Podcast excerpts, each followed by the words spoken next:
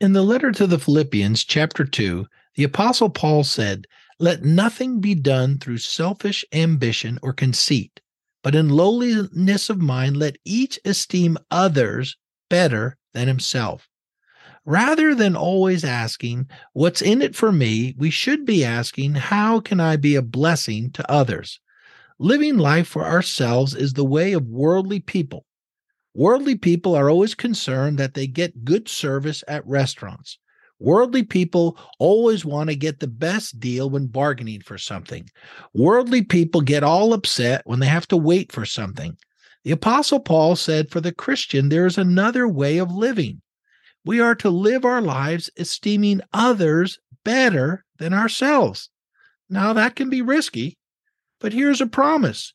If we live our lives caring for others, rather than thinking life is all about us, we can trust that God will take care of us. Now, if you ask me, that is a better way of living. Have a great day.